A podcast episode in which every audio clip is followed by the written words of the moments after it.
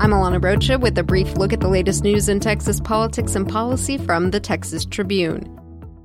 In the wake of a botched citizenship review of Texas's voter rolls, David Whitley, the state's chief elections officer, who's not yet confirmed to the post, faced two hours of tough questions from the lawmakers tasked with vetting his nomination.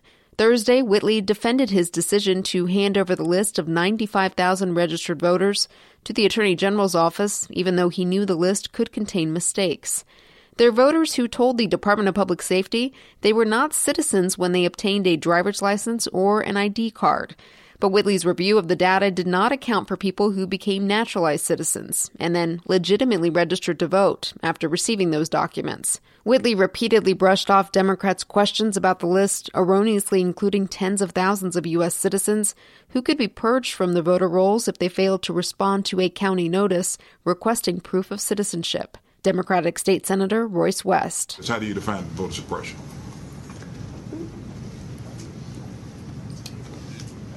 I've heard the term No, no, voter how- suppression how do- used. How do you define it?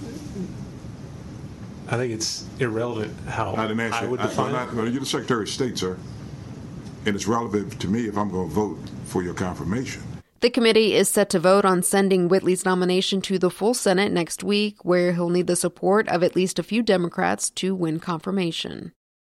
Meanwhile, Governor Greg Abbott has yet to name a nominee to fill a vacancy on the Texas Supreme Court. Today marks three months since Justice Phil Johnson announced his retirement.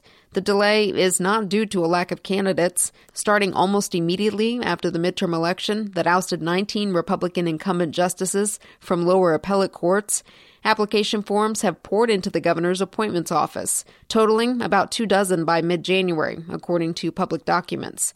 The Tribune's Emma Platoff writes that the vacancy leaves the all Republican court liable to split 4 4, an impasse that might require the governor to appoint an interim judge as tiebreaker, and perhaps more significantly, adds to the hefty workload of the eight justices sitting on the bench. So, what gives? Appointments made during a legislative session have to appear before the Senate Nominations Committee and win confirmation from the full chamber before they can be sworn in.